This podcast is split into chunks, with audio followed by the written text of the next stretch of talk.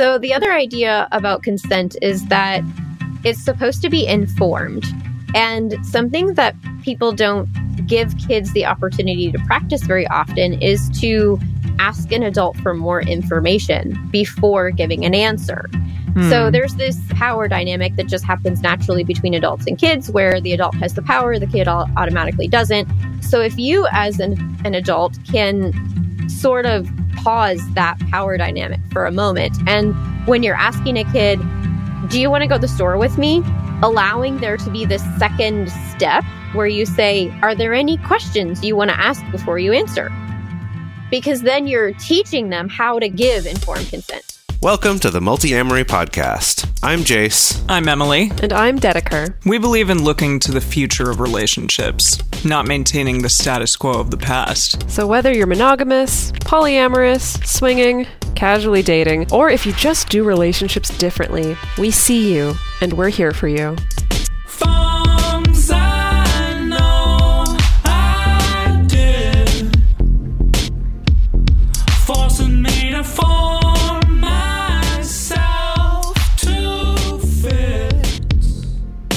On this episode of the Multiamory podcast, we're talking about children. What about the children? That's right, it is time to talk about the kiddos. Specifically, in this episode, we're focusing on age appropriate education about things like sex and consent, as well as talking to kids about non monogamy. And to help us talk about this very important topic, we are joined by Ashley Robertson. Ashley specializes in childcare and education with three teaching degrees under her belt, as oh. well as being a facilitator of the Our Whole Lives curriculum, which is a sex education program that covers the full range from babyhood all the way through retirement. And Ashley specializes in parent education, focusing on assisting parents to increase sex positivity within their family culture, in addition to being polyamorous, kinky, and a parent herself. So, Ashley, thank you so much for joining us. I'm excited to be with you and super honored. I listen to your podcast Oh, wow. religiously and I can't can't believe that we're we're talking to you. Thank you so I much. Yeah, thank you so much for being here. This is a topic that so many, so many, so many people have asked about and have wanted us to cover. And we've always hesitated to cover it because none of us have like our own direct children. By direct children, I mean there's children in our lives, but none of us have like our own bio kids that we're raising. And so we're so excited to have someone with your knowledge and expertise on to help our audience out. Thank you. I will say that I speak from a very specific set of experiences. So I can't speak for everyone, but I'm hoping to share stories and tips that might help you. Yeah. So, could we start out by just telling us, like, how did you get into this? How did you end up with three education degrees? You know, what what happened? Very What, impressive. how did how did you let this happen? I kind of knew from for a long time ago that I was going to be a teacher and did the whole go to college thing and got into the classroom and realized that it wasn't for me. Hmm. I couldn't manage all of the systemic expectations of the way that we treat children in public schools. And so for me, I needed a different way of being a teacher that respected kids in a very different way. And so I opened my own in home daycare, and I've been teaching the Our Whole Lives curriculum through the Unitarian Universalist Church for the past five years. And that especially taught me that I needed a different kind of, of education, one where instead of me just pouring knowledge into kids, I was instead giving them practice for critical thinking for themselves. So yeah, I just didn't quite fit in the traditional way of, of teaching. Wow. Now, I'm curious to hear a little bit more about the the curriculum that you teach specifically. First of all, I'm I'm curious to know what drew you to that in the first place, and then secondly, you know, the way that Jase described it in our intro was, you know, covering this full range from babyhood to retirement, and I'm assuming that's not retirement from babyhood. That's like actual retirement, and so I just want to know more about what what you know what you teach, what the the you know thought process is behind that. Absolutely. I started attending a Unitarian Universalist church and they were talking about this program and the youth were having their coming of age aging out a ceremony and every single high schooler talked about how transformative their experience with the our whole lives curriculum was and how it had shaped them so that when they were going off to college they were well prepared for their whole lives as opposed to just sex ed human reproduction stis pregnancy prevention all that stuff. They were like this this is the one thing this church really gave me. And so i was like huh this this is magic. I don't know what this is. And then all of a sudden they needed trainers. They needed facilitators. And so they were asking people would you be willing to go to this multi-day training? Like go away and spend all your time and really learn and immerse in it. And i was like yes that that sounds great and then i came out of it so convinced that comprehensive sex ed is the way to do sex ed basically the curriculum starts in kindergarten but it can be aged down easily with this assumption that our bodies are meant for pleasure. Our bodies are meant to be a thing we use for curiosity and exploration. And the bodies of others are theirs. And we have to ask for consent.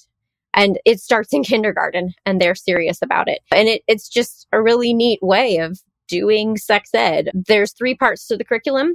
The first third of the curriculum is all about me. So it's what makes me happy? What do I like to do? What sensations make me feel safe and secure and whole? What's my family like? What's my origin story? Like that sort of stuff. And then the second third of the curriculum is what's out in the world. So, how are other families made? How are other babies made? What kind of love can there be? What are the options? And then, and like, what are the dangers? What is the history and all of that? And then the third third of the curriculum is how do I interact with the world? So, what are my values? And then, how do I communicate that? How do I negotiate? How do I say no? What are my sexual assault prevention strategies? You know, like, so basically, they start with the most accessible information and then they build rapport with their students until they get to the end where we backload the scary stuff that most of the other education curriculums front load. Hmm. So it's not fear based. It's based on this relationship and this idea that the only right answer is does this resonate with your values? You know, like that's the only right answer. And then from there, families can like continue that conversation. I'm curious because you said that it starts when the kids are in kindergarten, but if they're moving through to retirement, does the curriculum continue or is it also mm-hmm. for people who are who have children who need to be implementing the skills found in the curriculum for their kids or can you explain that a little bit? I'm just like how does it move to infinity and beyond with people? So each each facilitator gets trained in an age group. Got it. So I was trained in elementary and then middle school and then high school. So I've done the the youth portion and then there is continued training. So if someone prefers to work specifically with just adults, there is an adult training and then now they've expanded to older adults. Wow. And the curriculum is specific to the age group. It's not like you take the adult curriculum in order to in- implement it with your kids. You take the adult curriculum in order to do self work for yourself. If you're interested in using strategies and lessons and workshops with your kids, then you would use the age appropriate curriculum directly with your kids. So cool. I can I know Yeah. of quite a few adults who could use that training later on For in life. sure. Oh, I yeah. feel like all of us, I, I, it's, I'm just having my mind blown just thinking about the idea of having sex education where, like you were saying, the scary stuff is backloaded instead of front loaded.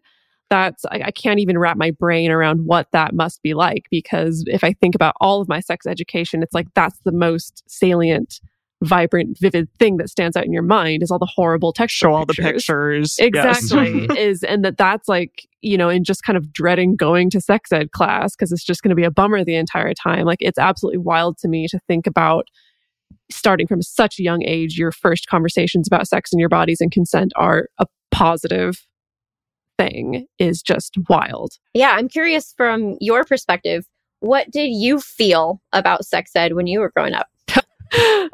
a little titillated actually. Like Did it you? was absolutely, yeah.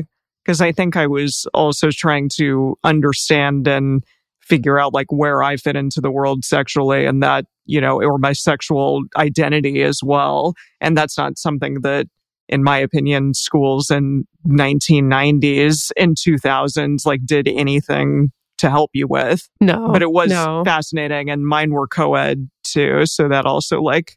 I think they were. Maybe I'm lying to all of my our listeners, but I remember boys being there too. So Yeah, I think I think most of mine was just in the classroom, like your normal Yeah. classroom teacher in fourth grade or fifth grade or whatever would do this. I don't think we had any until I was fifth grade. Was like the first. yeah, I think kind fourth or fifth grade for sure. Yeah, Oh, I went to But- Christian school, so my Oh, first yeah. sex ed classes were definitely very much, you know, segregated, very, very Hmm. intensely, and never spoken about outside of just sex ed class. And I don't think it.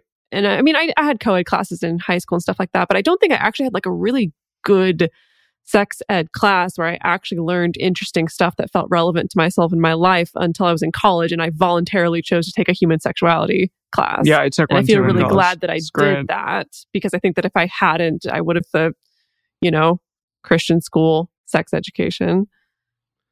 yeah. I, I think to my parents' credit, I think the best sex education I got was actually a book that my mom bought for me. It was like the you know what's happening to my body book for boys or some you know one of those kind think of I had the Oh, yeah. girls Oh, yeah. version Got of those. that. Yeah.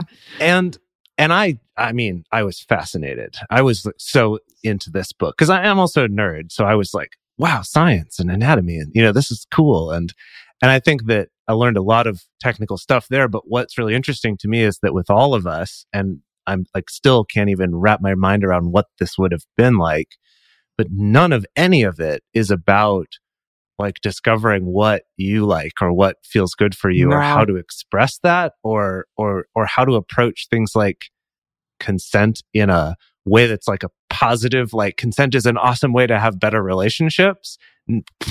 I just like i'm like melting down even imagining what my life could have been if that had been the education i got instead.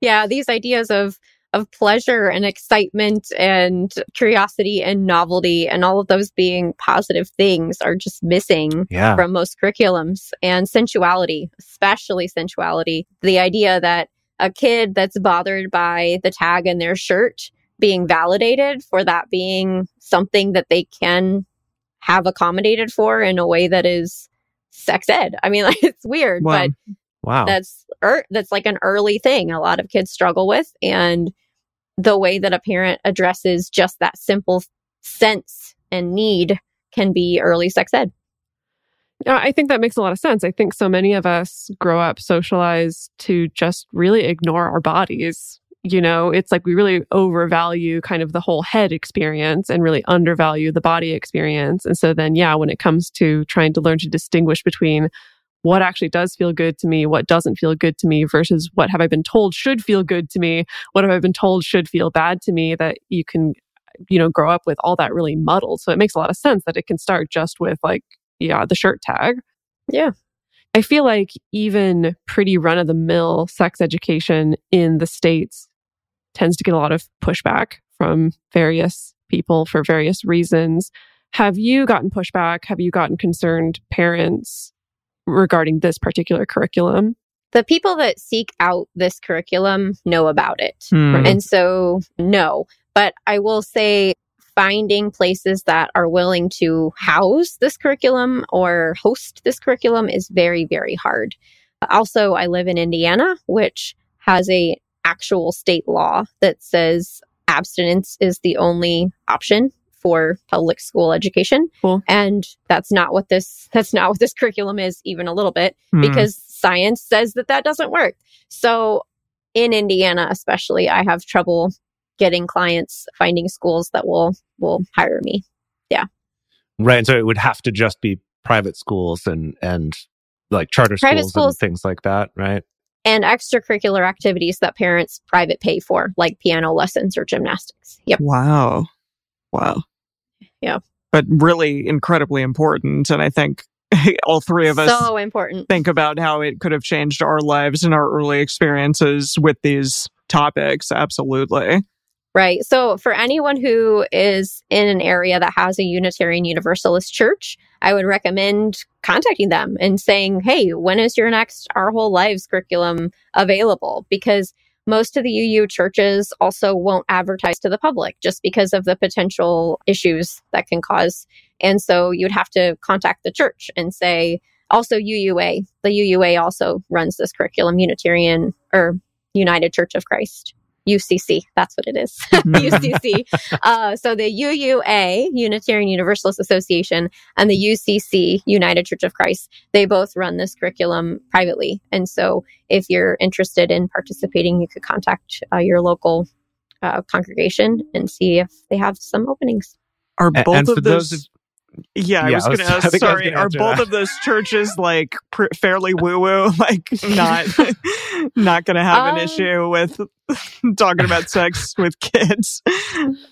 So the the Unitarian Universalists are based on the humanist perspective and they're very science based. Okay. and so so science has said for a very long time that comprehensive sex ed actually reduces STI transmission and reduces teen pregnancy, it reduces unwanted pregnancy because when people are fully informed, they usually make better choices. Hmm. So the UU church is all about this, like giving us the real deal, letting us make choices. And then the UCC, they they they do church, they do religion differently, basically, than a lot of the other more staunch versions of Christianity. Yeah, United Church of Christ UCC is the one that I almost went to school to become a pastor for way Got back in the it. day. So, and they're they're generally speaking a very liberal Christian church. It varies by church though, because they're kind of less um, top down. It's kind of more each congregation gets to decide for their own how much you know we're going to preach more of like the traditional Christian values versus other ones.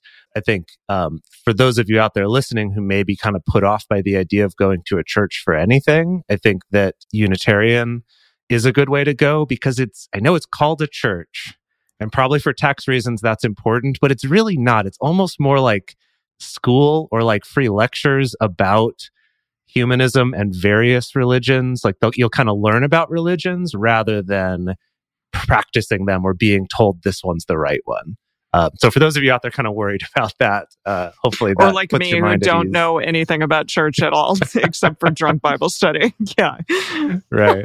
So let's get into a little bit more about the actual curriculum that you teach, as well as, I guess, things you've learned through your education experience. But I think a place to start is you mentioned that your training was in this like elementary and then middle school and then what like how would you summarize some of the differences there so that maybe our listeners if they have elementary schoolers or middle schoolers or high schoolers in their life they kind of have a sense of what are some of these actual best practices rather than just kind of conventional wisdom about what people should be told but like what really are some of the best practices in talking to each of those age groups So with elementary school students, kids, especially when you're talking about sex stuff, they're logical. They're interested in information.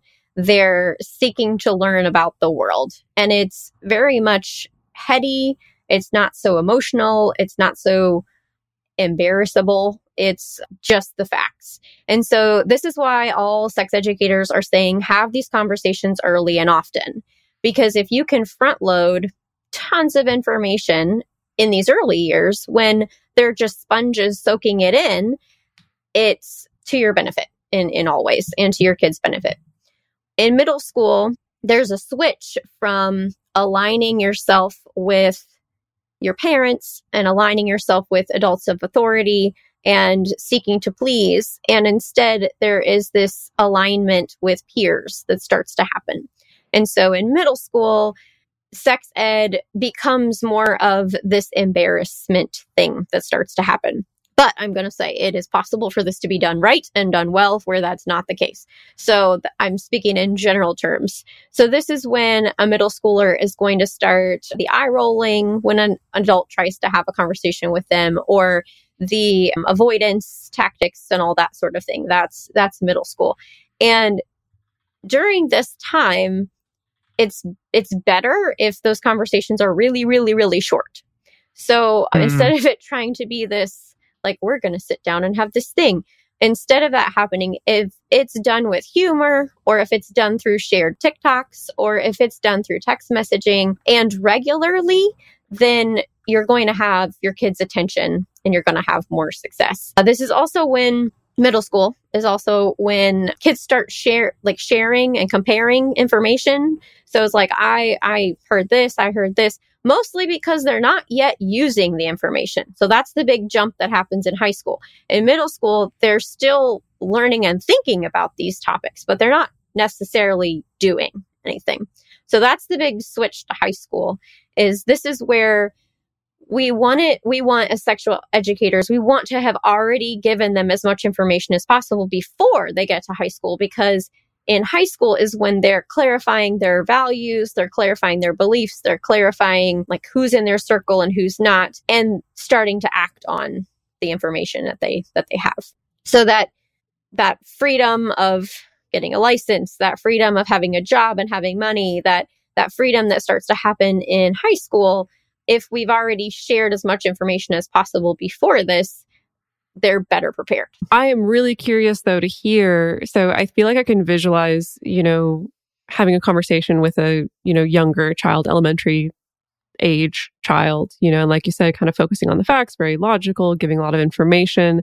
When you start getting into maybe share a TikTok and have a short conversation with your middle schooler, that's where I start to to lose a sense of like, oh my God, what does it even look like? So I guess I was wondering, do you have examples of stuff that you've seen parents do around that age, like especially the middle school, high school age that that you've seen be really successful?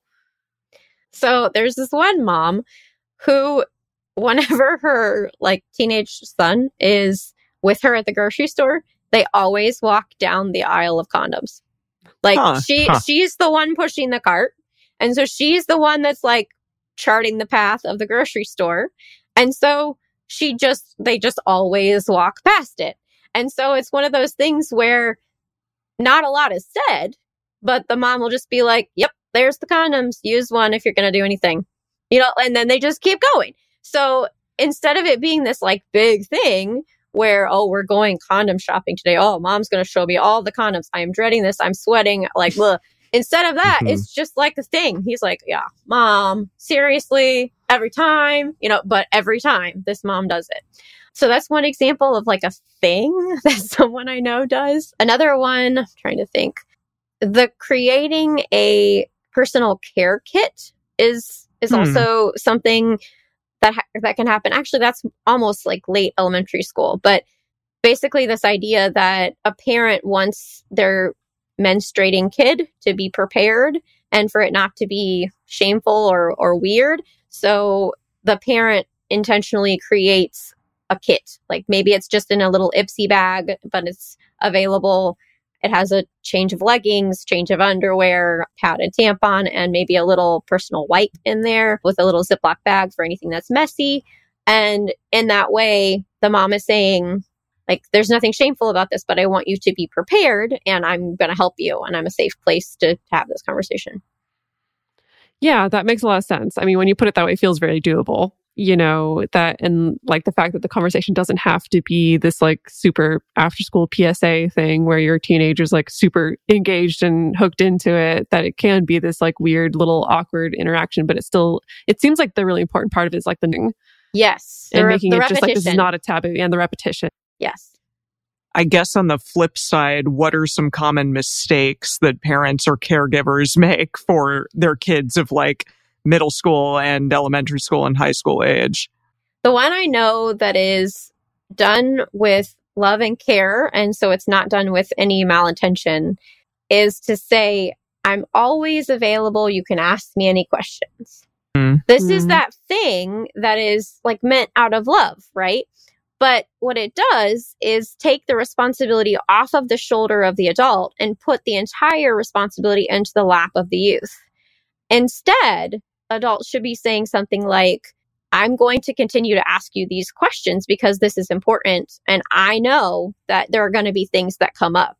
So I'm here for, I'm here for questions, but just know I'm going to continue interjecting into your life because this is important information. So creating a different way of saying, I'm here if you have questions, but making sure that they know you're still going to spearhead those conversations, you're still going to take on that responsibility. You're not just like, this is a one time thing I'm going to say and then that's it. Very cool. So when it when you were talking about these different ages, right? Where and I still this it makes total sense, but it was really surprising when you said, you know, elementary schoolers, you know, young kids, they're very logical and non-emotional about it. It's like, yeah, of course, because it doesn't matter to them. you know, it's not like there aren't stakes for them yet. It is just like learning about the world. And that's first of all mind blowing to think of it that way. And, and I love that. But then you were talking about, you know, middle school and then into high school, we're kind of getting into where they're sharing information, they're, you know, kind of learning things and then starting to apply them, develop their own values. And I would imagine also that's the age where porn starts becoming a part of people's sexual education for good or bad. And so I'm curious, how does the curriculum and, you know, what you've seen, how does, how is that addressed? I, I know that when we posted about this for our patrons, there, you know, some people talking about like a lot of their focus is on trying to, you know, prevent their children from having access to porn. Whereas others, it's like maybe we talk to them about it more and, and kind of, I'm just curious, what, what does the curriculum say about that? How's that addressed? So there's one workshop about pornography in the high school Hmm. curriculum and it's it's a little lean for my opinion. Basically saying pornography is for 18 year olds and older. It's for adults. I say that that's lean because I think that that is the law, but the reality is that youth have access to a lot of things. So I in- definitely watched porn before I was 18.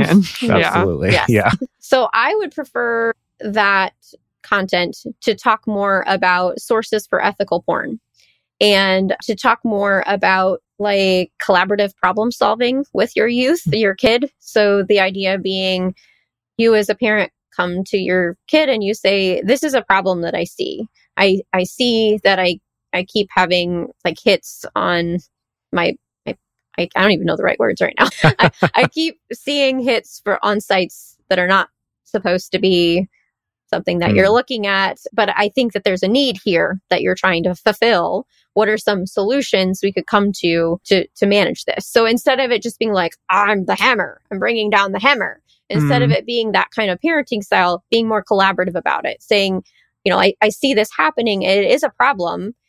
I think there's a need that's not met. And it's my job as your parent to acknowledge those needs and meet your needs. So, how can we do this and figure this out together? And in those situations, even for elementary school kids, there are resources for age appropriate images that kids can see. And for example, in the Our Whole Lives elementary curriculum, each kid is supposed to have a doodle journal specifically for drawing penises and boobs and vulvas and butts.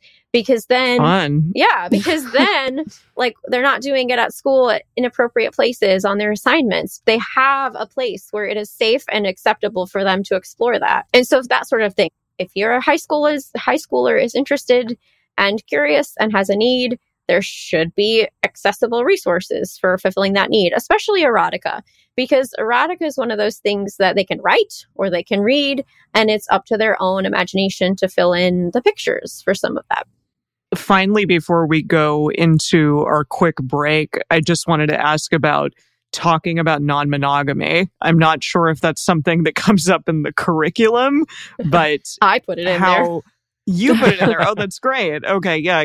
So, how does one even get into age appropriate conversations with kids on that subject? And is there a threshold in terms of like time period at which one should begin talking about it? Or can you kind of, yeah, talk? So there's at least two workshops about family diversity.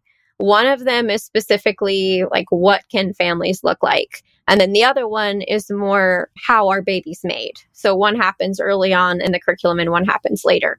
And the goal with the first one is to get kids and youth to recognize that their world is not the only right world. Like, you know, whatever your family looks like is not the right one that there's all kinds.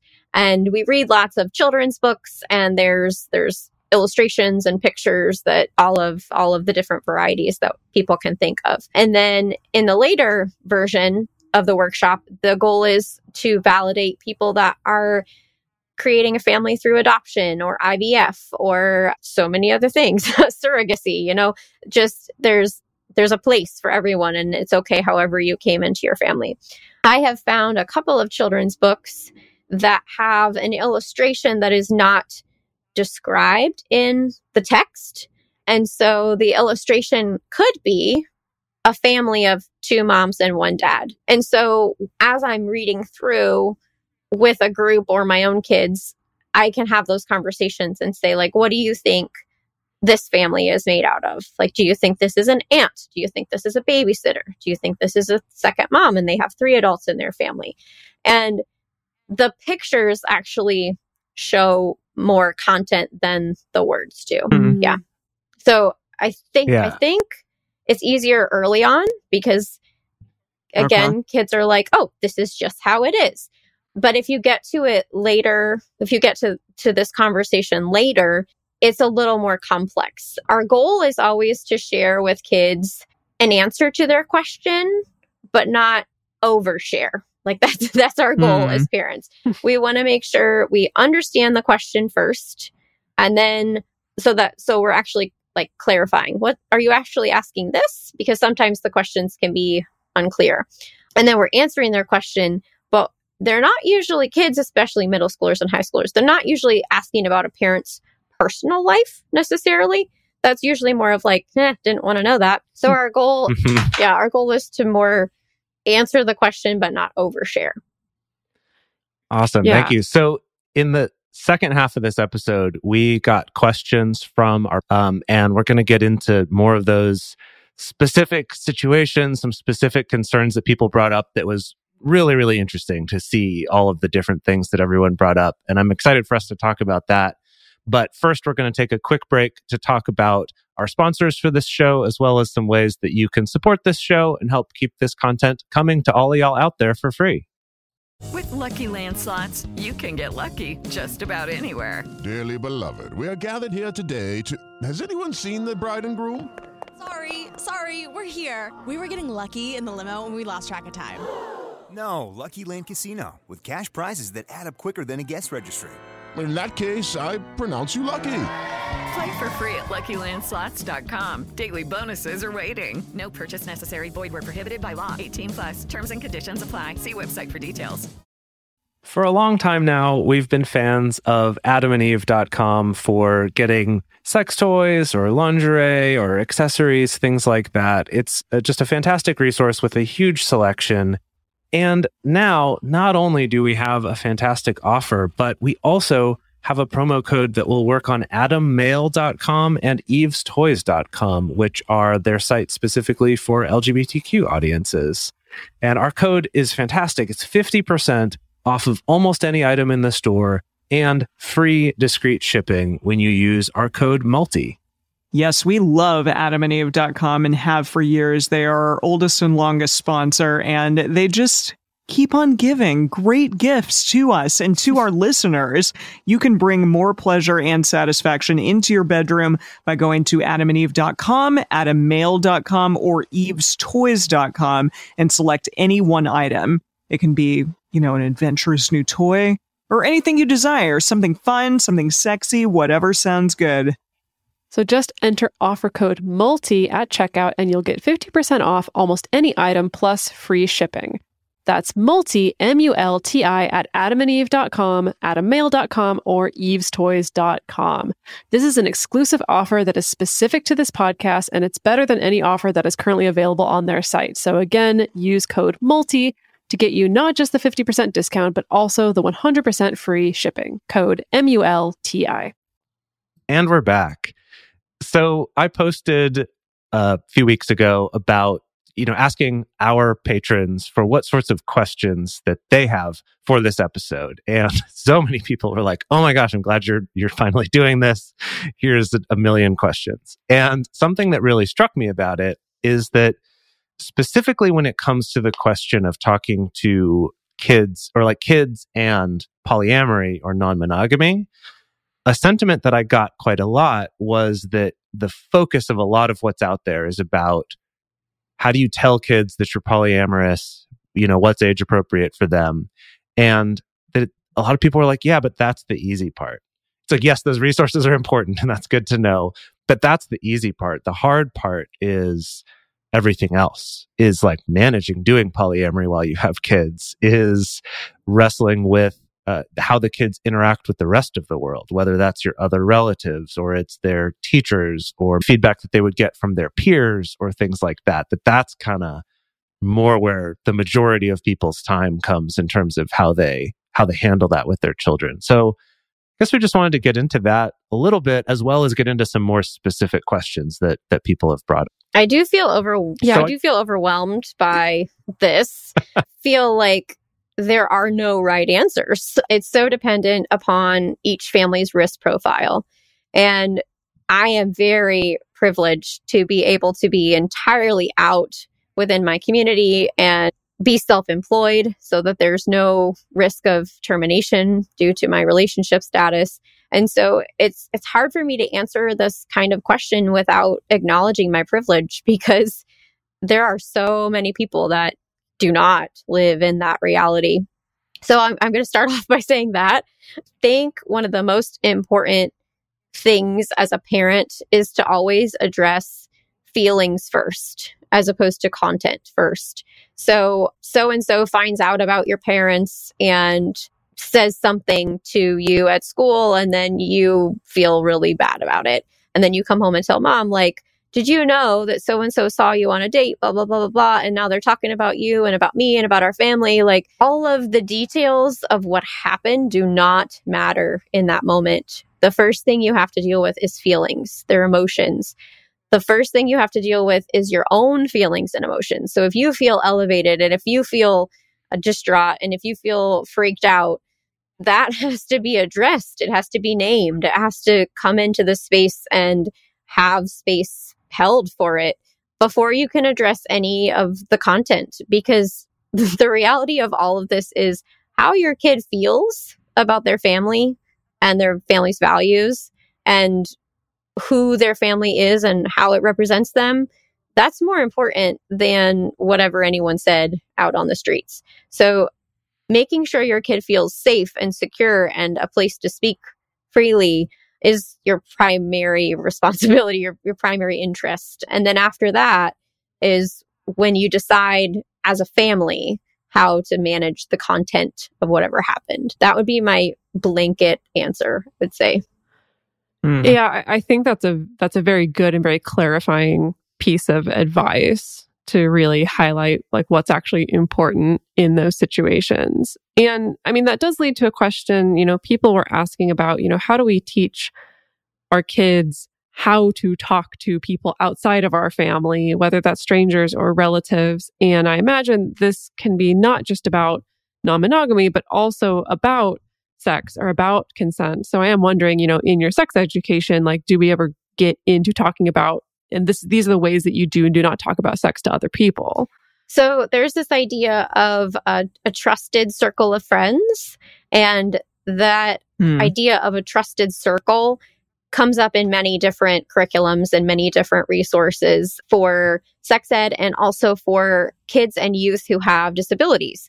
So, this idea, especially for kids with autism, where they might not necessarily have a great grasp on social situations, they need to be told this is a trusted person in our circle versus that's not that's not a person in our circle and then they learn different behavior based on if that person is trusted or if that person is in their circle or not. So, for example, a kid with Down syndrome is taught the people in their circle and taught they can hug and kiss people in their circle.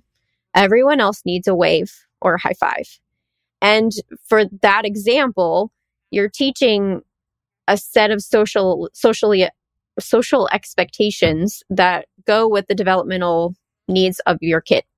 So this can be applied to non monogamy as well. You could say, there are people in our circle, and these people you can say whatever you want to. I trust them. They can babysit for you. They can help you wipe your butt if you need help. You know, like this is our, these are our trusted circle people. And then everyone outside of that, we have private family information and please don't share certain private family information, things outside of our circle. So that's one way that certain curriculums talk about this as like the trusted circle. It's also a good opportunity to share this idea of bias and racism and acts of unkindness and have some real conversations with your kids about what's out there in the world. And you can do that without being a majorly depressive parent. you can you can be like this this is the mm-hmm. reality and most kids can balance that in a way that doesn't make them anxious. It doesn't make them worried, doesn't make them sad. So there are there are ways to teach about the realities of the world matter of factly and give your kids tools in order to navigate that. Yeah. Something I wanted to hit on just because you you started talking about it a little bit, but we did have a question specifically about tips for sharing with kids who have special needs or who are neurodivergent, you know, have Down syndrome or autism spectrum or something like that. And I think that that explanation of circles and kind of more explicitly laying out, you know, these are not only social expectations, but also kind of how to keep you safe and what's what's acceptable in that way. I was just curious if if you maybe had some other things having to do with just does sex education change in other ways in those situations? Are there any kind of tips for that? Yes. So kids with disabilities are primarily still kids. They all have their needs, their desires, their impulses. And so it's most important to see the human before we see the disability. With that being said, in Seattle, Washington, in 2002, they did a project with a group of students and they followed these students until they were age 21. Uh, this project included explicit instruction, um, extensive in- instruction in sexual behaviors, and looked for associated outcomes. The most interesting part about this study was that there was no in classroom content that was taught. Everything that was done was done through parent education, teacher education, and social emotional learning. So there was no discussion about parts or STDs or pregnancy or, or any of this stuff. And then once these students turned 21, they were surveyed about their sexual experiences and their number of pregnancies. The majority of these students had a lower than average rate of pregnancy and STD contraction by the age of 21. The interesting part about all of this is that primarily we think that students with disabilities need extra instruction and explicit instruction in order for them to benefit from whatever it is we're teaching them. And the reality of this uh, program in Seattle was that they didn't need sp- specific instruction on sex ed topics. They needed they needed instructors that were informed about sex ed topics and parents that were informed about sex ed topics. And then they needed social emotional training as opposed to learning about sex ed in order to reduce their number mm. of pregnancies and STIs. So I find that interesting because mm. really that's that project is saying that the most important part about sex ed is being able to negotiate, being able to say no, being able to make choices for yourself, being able to say your feelings, being able to know who is a safe person to talk to, who is a good friend, who is not a good friend. Like these social emotional skills that are just super invaluable. And so for a a youth that has been diagnosed with some sort of disability, making sure that they have social emotional supports and social emotional training and activities and workshops and practice is actually more beneficial than necessarily needing to tell them more about sex or more often about sex or anything in the human sexual health and Hmm. reproduction vein. So I thought that was sort of encouraging for people. Yeah. Yes. No, and it really encourages. Well, I've been on a soapbox for many years about the fact that it seems like we teach people to like put on a condom. If you're lucky, we teach you put on a condom. And then we don't teach anything, like you said, about the social emotional side of things, Hmm. like nothing about who counts as a safe person to be in relationship with, what counts as good communication, how do you speak up for yourself? Like we don't touch on any of that, like this part that is the relationship education. And so that is really interesting to know that focusing even on the relationship, the emotional, the social, the communicative side of it, side of it, rather than do you know exactly which antibiotic is going to fix chlamydia actually has more last long lasting effects. That's really, really fascinating. So I guess for families that are non-monogamous specifically and they have a kid with a disability, I would say it's to your benefit to teach that relationship diversity is the norm. To teach that sexual orientation diversity is the norm. And to teach that gender is not a binary and that's the norm. And then from there, your kid can basically see the patterns of society and they will have that backbone of knowledge that says everything is a spectrum. Like ev- everything, everything is a spectrum. And instead of many, many kids, especially, they really like things to be in a box, things to be binary, things to be black and white. And instead, just continue to break that over and over and over because society is going to continue to tell them that that binary exists. But if you can let them know that that's not the case and that's just an arbitrary set of rules, then they'll be able to see the, the color in the spectrums. I want to pivot to a slightly different topic, uh, something that also our, our listeners were interested in, which was how to talk to kids and specifically teenagers about things like kink and the appropriateness of that, or if there are like different ways in which to speak about it given a specific age range or anything along those lines. Can you discuss that a bit? I would love to. The first thing I want to say is that if you're talking with a teenager, try not to say, you're just finding yourself or this is a phase, you'll grow out of Mm. this. Those are two phrases that teenagers really hate, first of all. So that just turns the whole listening off. And second of all, we want to make sure that we encourage them to be curious about themselves forever. we don't want someone to say, like, oh, this is who I am. And then they marry someone and then they change. And then the person's like, but, but I signed up for that other version of you. Like, we want to break this idea that once you find yourself, you know who you are. Instead, we want to teach this idea of continuous curiosity. So, in this way, Hmm. your kid is curious about kink, like be excited because they're curious about themselves. And that's the first thing to celebrate with them. With that in mind, it's best to find out what they already know first. So you can say something like, seems like you're curious about X, XYZ. I'm curious what you already know so that I'm not wasting your time repeating myself. In fact, find first.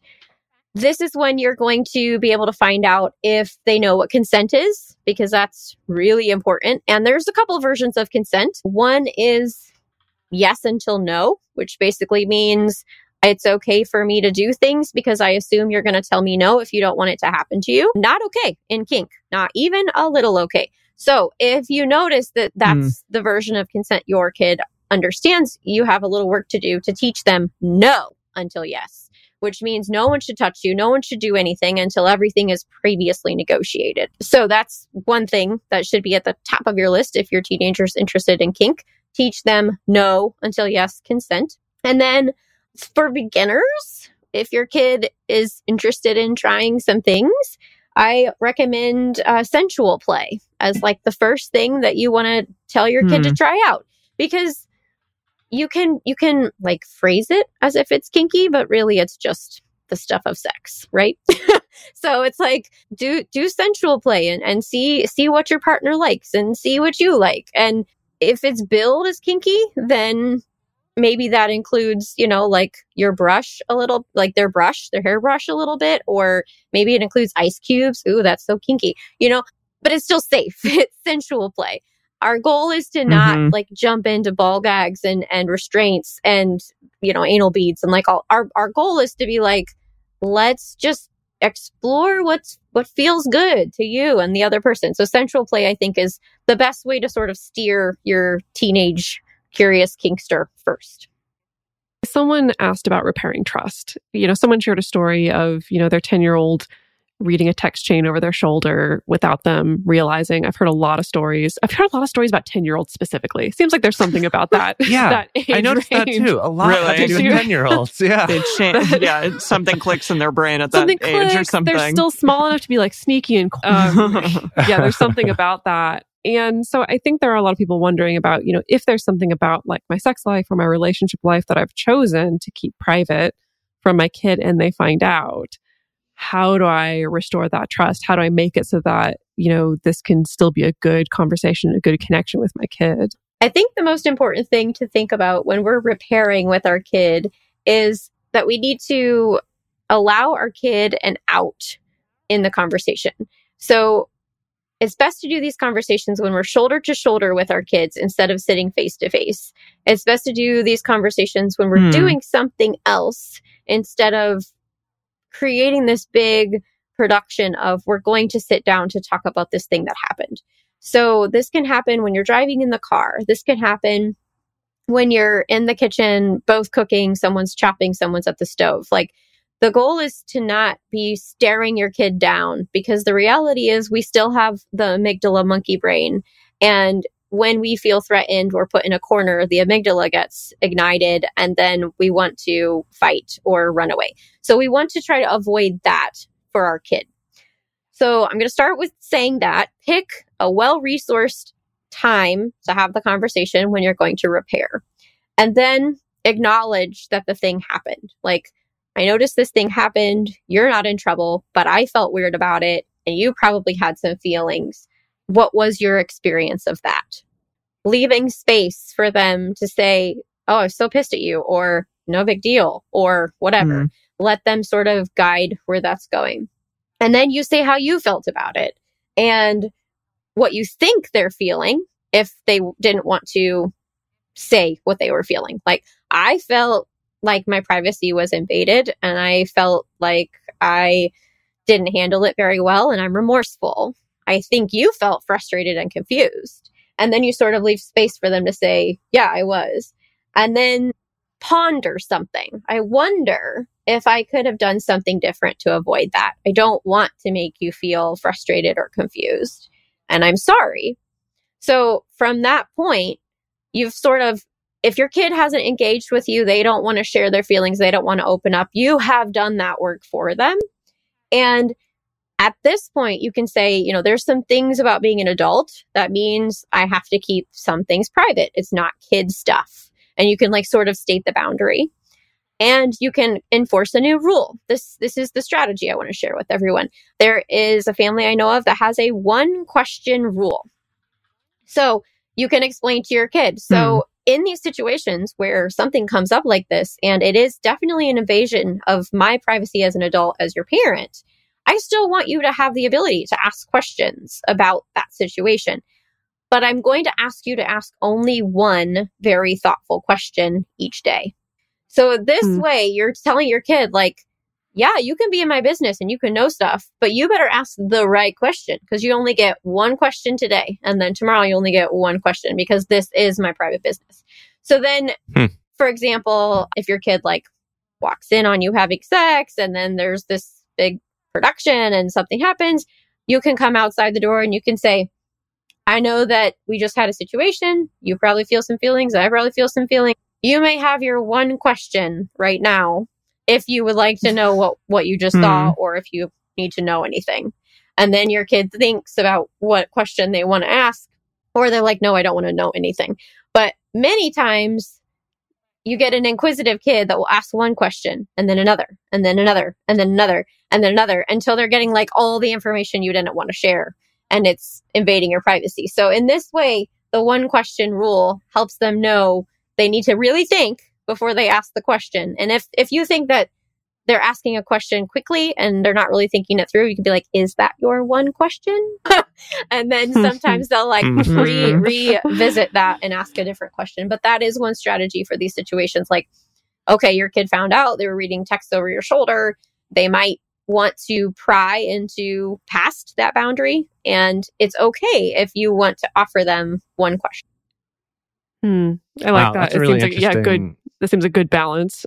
Yeah, absolutely. Because I do think what I've noticed of a lot of parents when their kids find something out, I at least the parents that I know, I think in my circle, in these much more like sex positive circles or non monogamous circles, do feel a little bit of pressure of like, well, once the cat's out of my out of the bag, if my kid wants to know something, I, I have to tell them. If they have questions, I have to sit there and answer like six billion questions or have to come up with an answer to it. And I do like that being kind of the middle ground, right? Of giving the opportunity to ask the question without it having to be, I have to absolutely do the information dump on my child. So, our listeners were interested in what the best books were to read with kids on these subjects. If there are any out there that you would recommend, I think that you talked about that before, that there were a couple that you were going to recommend. I have a personally curated list of Oh, the wow. best the best books out there. I have been creating it for five years. It is Wow. organized. uh, so my very favorite book for teaching consent with young kids is Can I Give You a Squish by Emily Neilson. It's about a little mermaid kid who accidentally squishes or hugs a pufferfish, and then the pufferfish puffs Oh. up because he doesn't like hugs. Um, and the, Mm. the little mermaid learns that there are other ways to show affection and that an ask needs to happen first. Wonderful You is by Lisa Graff. And in this picture, in this picture book, it shows a potential polyamorous female, female, male family. It's, it shows all sorts of different families. It's all about family diversity. And um, basically, the repeating phrase of the book is We waited for you. We wanted you. And the we changes on every page. Another amazing book is The Bare Naked Book by Kathy Stinson. You're going to want the updated 2001 version of this one. And in this book, there is a double page spread all about genitals, and it states specifically that genitals are just for you. And it's Hmm. geared for age five and younger. So, like, this is getting it in early, which is really great. Wow. Really great. Um, I love the book Duck Rabbit by Amy Krouse Rosenthal because the entire book is an argument between two characters that are reading the book about what each what illustration is on each page. Is it a duck or is it a rabbit? And Hmm. it could be either on every single page. And so this book creates a great way to dialogue with kids about what is right and what is wrong. Like why do you have three three dads and they have a mom and a dad? Do you, you know, are you a good family? Are they a good family? Are you doing the right thing morally? Are they doing the right thing morally? And so this Duck Rabbit book um, creates space for that conversation. Different perspectives are good. Yeah. That's that's amazing. That that's come up actually in a lot of conversations we've had about sort of no one having a monopoly on objective truth and that all of us Mhm. have our own perceptions and that book seems like that might really get to the heart of that. Yes. That's awesome. Another one that follows the same line of thinking is Penny and the Plain Piece of Paper by Miri Leshem-Pelly. And Penny is a little scribbly character, and she wants to go visit different types of print. So she goes to a map, and the map key tells her, Oh, you're not. Or she goes to a map, and the compass tells her she's not on the map key, so she has to leave. And then she goes to a coloring book, and the characters on the coloring book say she doesn't have a black outline, so she has to leave. So she just keeps going to all these different pieces of print and she keeps finding out that she doesn't fit in with their rules. So at the end of the story, she creates her own picture with her own rules. And then she invites all of the characters from all of the other versions of print into her world and says, I make my own rules. Love that book. Nice. That's Love lovely. that. Wow. Yeah. Um, in terms of actual like sex ed, the best book um, for little kids is What Makes a Baby by Cory Silverberg. And in this book, I love that it says some have a uterus and some have a penis. So it is trans friendly.